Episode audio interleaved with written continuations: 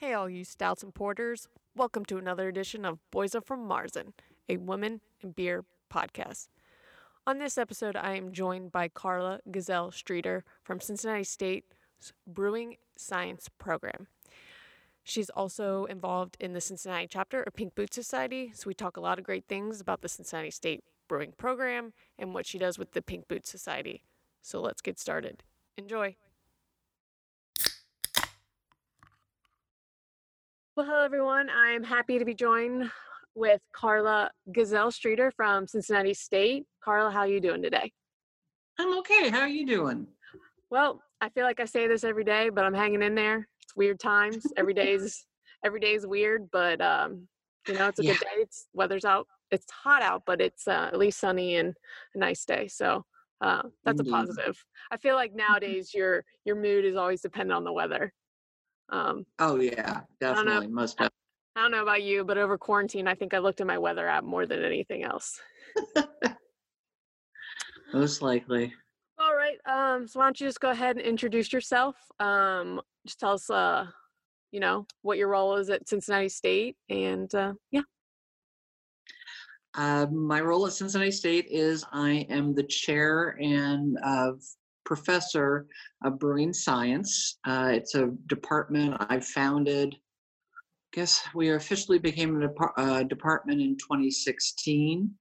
Uh, we offer uh, an associate's degree in brewing science and a certificate in um, brewing and beverage sales and marketing. We're getting ready to add on a certificate in brewing laboratory technology. And we're also looking at kind of redoing our sales and marketing certificate so it's more general business and you can take different tracks. Uh, before that, I am the co-owner of the Hopperatives Beer Blog based here in Cincinnati uh, that focuses on beer events. We're getting ready to relaunch that very soon. And um, I've been drinking better beer since I lived in the Netherlands in nineteen eighty-four. Um, and you mentioned that you founded the Cincinnati State program. Why did you think mm-hmm. that Cincinnati in Northern Kentucky in this area needed a program? What led you well, to be, what, what led you to uh, found that program? The history of Cincinnati. I mean, pre-Prohibition, Cincinnati was one of the top three beer cities in the United States, along with Saint Louis and Milwaukee, and has such a history. And a lot of those names are still around. Um, Christian Moerlein, Wiedemann, um, and Shane Lane in some, some respects. And so it was one of those things, even when I started doing research and I'd go out and visit other schools, they go, yeah, this belongs in Cincinnati. The history there, the background. Uh, as I always like to poke with, uh, point out, we are the home of uh, Jim Koch, the founder of Sam Adams. And uh, we just have an amazing beer scene here. Yeah, I always mention to people about Sam Adams and Jim Koch. I'm like, the beer you're drinking, you know that's made here. And they're like, no, it's not. I'm like, yeah, look at the can, look at the label. And it says like brewed and packaged in Cincinnati. And they're like, what? Oh, so, but yes. Um, as a female, so this is a obviously a women in beer podcast. So I'm, some of these questions are going to be um, questions about being a female. So what kind of, did you, what kind of, or did you experience any kind of challenges while founding the program and also while while being an educator of craft beer, since you, as a female, did you see anything that you felt like you were experiencing because you were a female in such a male-dominated industry? It still happens. And in fact, I think one of the most uh, blatant ones, you were there, it was at Bockfest a couple of years ago. Um, and you've been with me when I've been at events. My husband, Tom, will come with me, but he always yeah. sits about six feet or more away from the table. And that wasn't because of social distancing at the time. It was because if he sat there, people would come up and start asking him questions. Well, at Bockfest this one time, Tom wasn't anywhere near, but our friend uh, Douse Goggins, who runs the U S Open Beer Championship, was sitting down and talking to me. Guy came right up, even though I'm the one wearing the shirt and he's wearing U S Open shirts, and the guy comes up to him and starts talking about the program. And when he left, Dow just looked at me, he goes, "Does that happen?" I'm like, all the stinking time. Um, and it would be other things. It's gotten a little bit better, but when we first started, really started doing Hoperatives and thinking about doing the program, I was always amazed that people would say, "Here, don't you want this fruity beer?" And I'm like, "No, give me double I P A. Uh, give me that big old fat stout you got there." And it's just these perceptions that just drive you nuts. Yeah. I saw something the other day. It said, "Girls drink all beers," or something, or "Please mm-hmm. stop suggesting for me to drink a fruity beer or seltzer. Like, I want the stout. I want the double I P A." So it is weird that there is that connection with women and fruity beers, when in craft beer, it it shouldn't be that way. It should be, like you said, I want a stout. I want the double I P A. I want the porter. Um, That's uh, the bumper sticker in my car is from New Glarus uh, brewery up in Wisconsin. And it says, "Real women don't drink light beer." And it's like, yep. That's, don't get me wrong, we like light beer, and so do men, yeah. But we also like, we like everything. So exactly. So men, if you're listening, don't offer us a fruity beer first, or seltzer, or cider. Give me um, the say ca- something. And also, I know you mentioned about being the founder of the program, but what about a craft, mm-hmm. as a craft beer educator? Have you experienced any issues with that being a female, with students, or just other faculty? Any that you can name, think of? It's It's one of those things, and this is more just in general, is people tend to think about the only people who work in a brewery are the brewers. And I'm always having to point out to people that I think the average is like, for every one brewer in a brewery, there's like fifty other jobs related to brewing that also gets that beer to you. And you've got to keep all of those in mind. Um, and sometimes, unfortunately, it's one of those things that we have wonderful female brewers coming up, but it seems like the jobs in a brewery that are more likely to be female held are more going to be the non-active brewing positions. Um, and so I try to always point those out. And that's why the sales and marketing certificate is so important, because that's, again, a lot of times a females don't always have the upper body strength that's needed to do some of the jobs in brewing. I mean, you got people like me who are good Scandinavian stock. I, um, I'm not a problem, but uh, as you all know, Kinsey, we've got people who weigh less than one hundred pounds in the mm-hmm. program, and them trying to pick up a, a half barrel keg and things like that, it can be an issue. Yes, I remember um, we did a collab brew with TAFS, and I even was having trouble lifting up a grain bag to lift it in the, um, the, yeah. So it, yeah, it is hard. What would you say kind of the breakdown of, re- of female to male ratio students? Um, I, well, before I say that, I completed the brewing marketing and sales certificate, and there were a lot of females in my class or my program. Um, it was a good mix. There was a little bit more females than men in that one. Um, but what right. would you say for the actual brewing science degree? What would you say the, the ratio breakdown is? I'm thinking it's about twenty percent female. Um, like I said, yours was an unusual class that we actually had, I think it was about half female, which was awesome.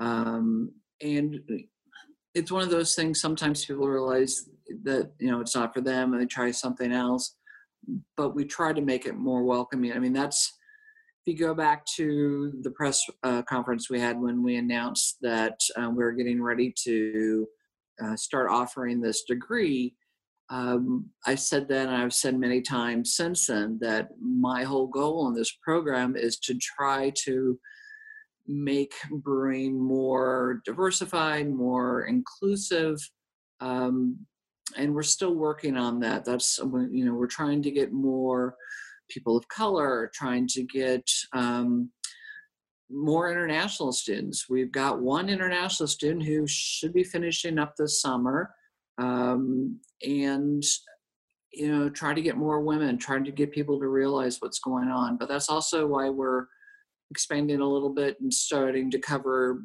more general beverage topics, so that, you know, the legal issues class isn't just legal issues in brewing, it's brewing and beverage. And maybe that's a way that we can start getting more people in. Yeah, and I think that's great. Um, when I was there, we had a pretty good, like you said, ratio of women, um, female to men. Um, but it is also important to get people of color and then international students as well. I think that's great, especially right now, what we're going through as a society. Um, and then with the, the Black is Beautiful beers, you know, there's su- such an mm-hmm. emphasis on, you know, diversifying craft beer. So it's great that you're working on it as a program.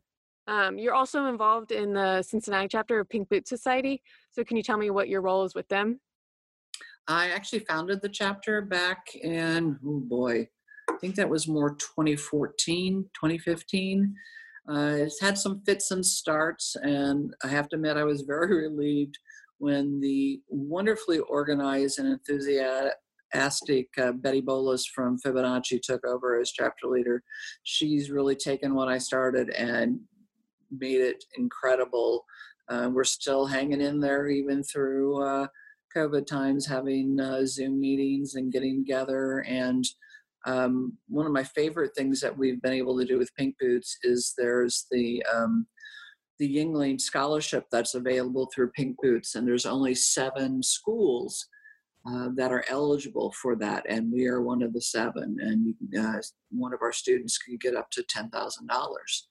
Uh, which would be a big chunk right. of the two years. I mean, that's the one thing, too. A two-year program at a community college is a lot less than even a year at uh, a big university. Were you guys able to brew your Pink Boots uh, beer for International Women's Day before? Well, actually this year, and this is something new. Again, I give credit to Betty and Kat Finn, who was our brew day coordinator. Instead of doing just one, we scheduled one each month. Uh, and again, COVID's kind of changed a little bit about that, but we're doing, spreading them out throughout the year rather than trying to jam them into March, which is great that that's, you know, International Women's Month. But for us in Cincinnati, March is Bockfest. And this year it was also um, Cincinnati Winter Beer Fest. And so trying not to do it all at once, spreading it out throughout the year has just made a lot of sense. And hopefully post-COVID, we can get back to doing that. So you guys will continue to do a Pink Boots brew once a month? Is that something yeah. you're going to do all year? Yeah. It's, oh, wow. Um, if you go on our website and also, I think, our Facebook page for uh, Cincinnati Pink Boots, they've got a listing of who's where. We've had to reschedule some. Uh, but again, trying, there were so many breweries that were wanting to do it. It just made more sense to spread them out throughout the year rather than try to cram them all into the same month. So kind of going back to the um, the Cincinnati State Brewing Science Program, since you founded the program, have you seen, and this might be a, no, a very hard question to answer, a noticeable difference in the craft beer scene in Cincinnati and in Northern Kentucky? Kind of the tri-state area? I mean, it's been changing a lot, um, period. It's always amazing to me what's what's happening. Um, it's one of, we have, Jesus, four or five of our student slash grads are working at MadTree now. We've got three at Rhinegeist. We've had between three and four at Braxton. And what's happening is we start seeing, you know, people start saying, hey, I went to high school with so-and-so, or I used to work with this person, and they tell me to come in. And so we're getting more word of mouth. Um, and at first it was a lot of people who maybe had a homebrew background uh, and were interested in that way. And now we're seeing more people who have a science background in some way already and are looking into, I've done that part of my life.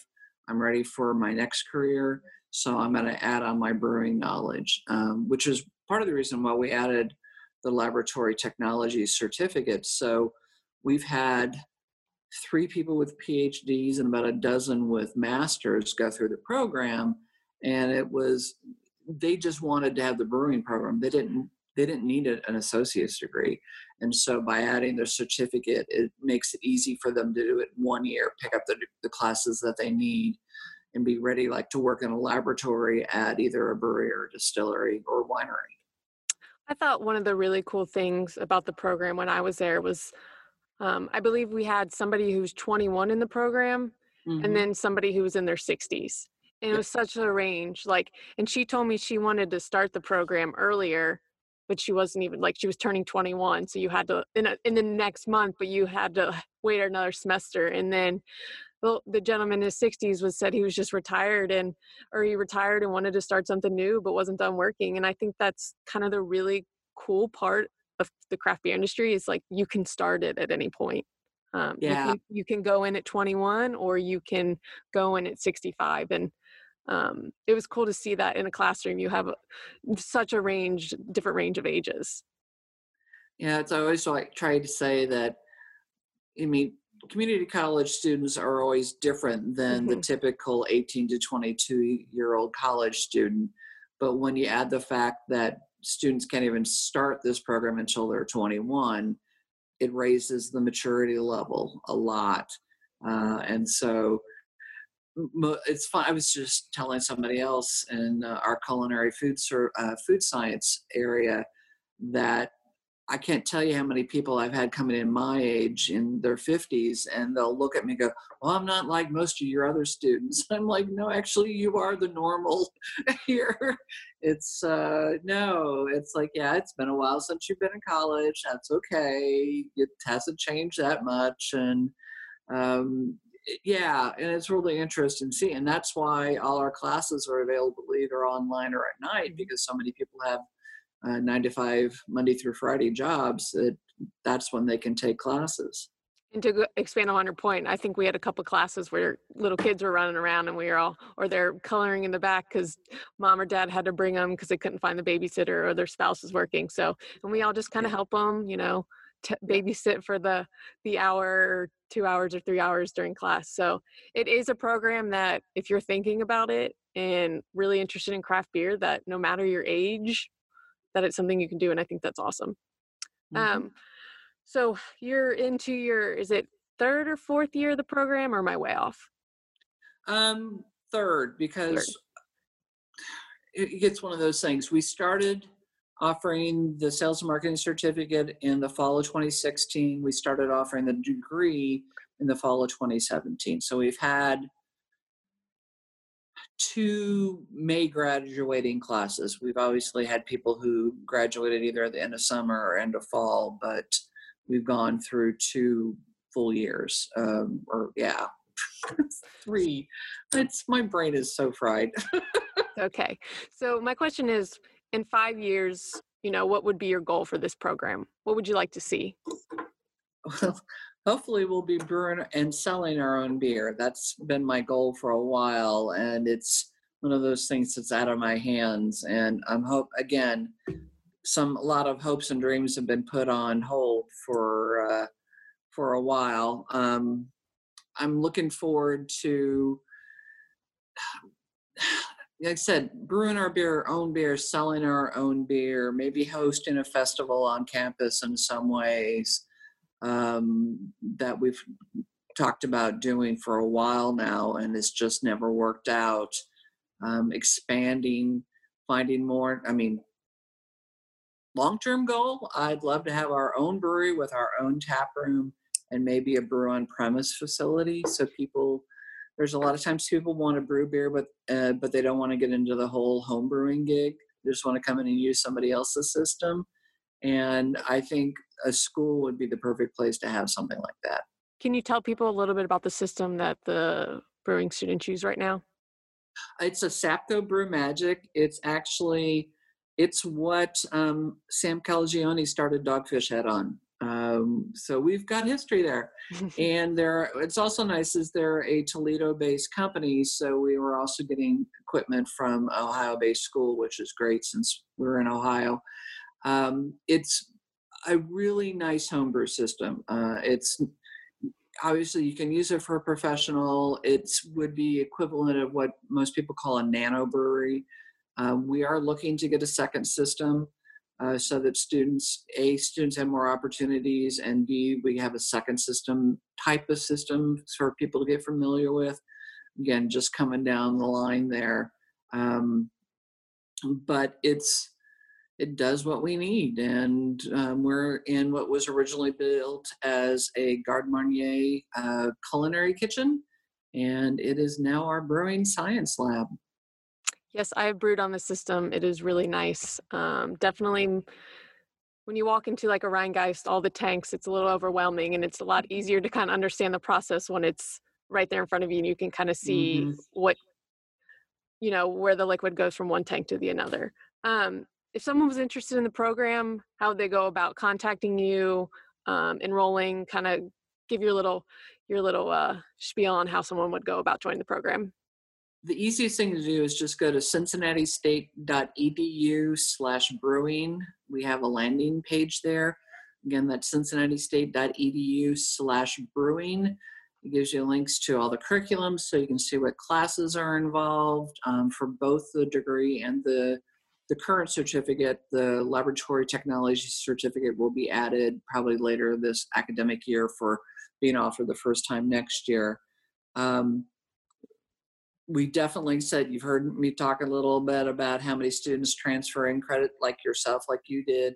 Mm-hmm. And we can go through and see what you don't have to take those classes over again. So if you're going for the degree, no, we're not going to make you take English again or uh, math. It depends. I'm always amazed how many times people can get through a college without a math class. Um, but there's only one, you only have to take one. And uh, see how we can get you through as quickly as we can. You pretty much is going to take five semesters for the associate degree because the classes build on each other. So you have to finish this one before you go on to the next one. But I can say if somebody wants to start this fall, the two first classes that you take in brewing are completely online. So it is easy to get that first semester under your belt without even having to step on campus if you're worried about having any face-to-face interaction right now. And as someone who did complete the, the brewing market and sales certificate, you take a lot of classes about beer itself, um, whether it's intro to craft beer. Um, what's the, the off flavors class? Um, sensory evaluation. Sensory evaluation. I loved that class. It was so hard, but it was one of my, fr- it was, I took it my first semester, so it was a little intimidating, but I still, you know, think about that class, and you just learn an incredible, you think you know beer because you drink it and you like it, but when you actually learn about the science and the ins and out of it, you just, you leave just even the brewing marketing sales program with a whole new knowledge about beer.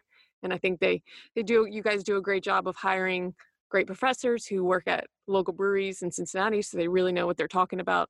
Um, so if you're, like I said, if you're thinking about it, want to get in the craft beer industry, have the availability and the, the opportunity to go back to school, um, I highly recommend it. So that kind of concludes my questions about um, you and the Cincinnati State and the Pink Boot Society. So I just have some kind of fun beer questions at the end of this. Um, One of them, what I like to, you know, you get the same questions like, what's your favorite beer, blah, blah, blah, what's your favorite style? So my question is, if you could go on any beer vacation right now, drop everything, leave, where would it be and why? Wow. I hadn't even really thought of that. Um, right. I thought of that question. I was pretty proud of myself. Yeah. It, definitely want to go to Europe. Mm-hmm. And it's just be...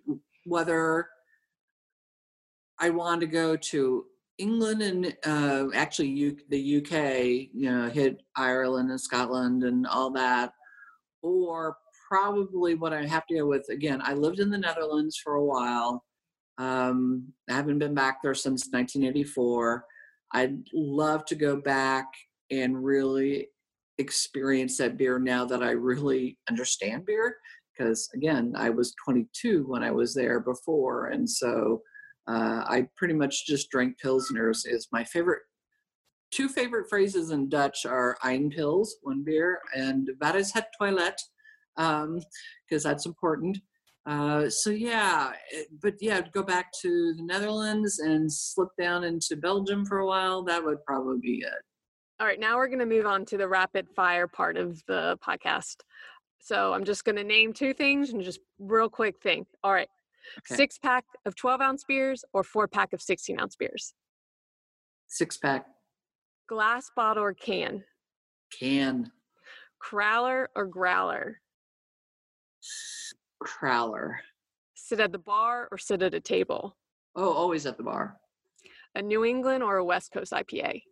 West Coast. Seltzer or a cider? Hey, seltzer. Or neither. I guess I should add that in there. Yeah.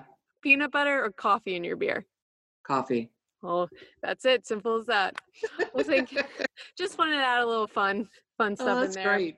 After a little serious talk about beer and uh, working in the industry. Well, thank you so much, Carla. This has been great. You're my first interview, so I was a little nervous, but you made it a lot of fun. Um, hope everything. Well, before I forget, why don't you shout out your two cats? I see that I've been hearing in the background. Oh, three actually. Three.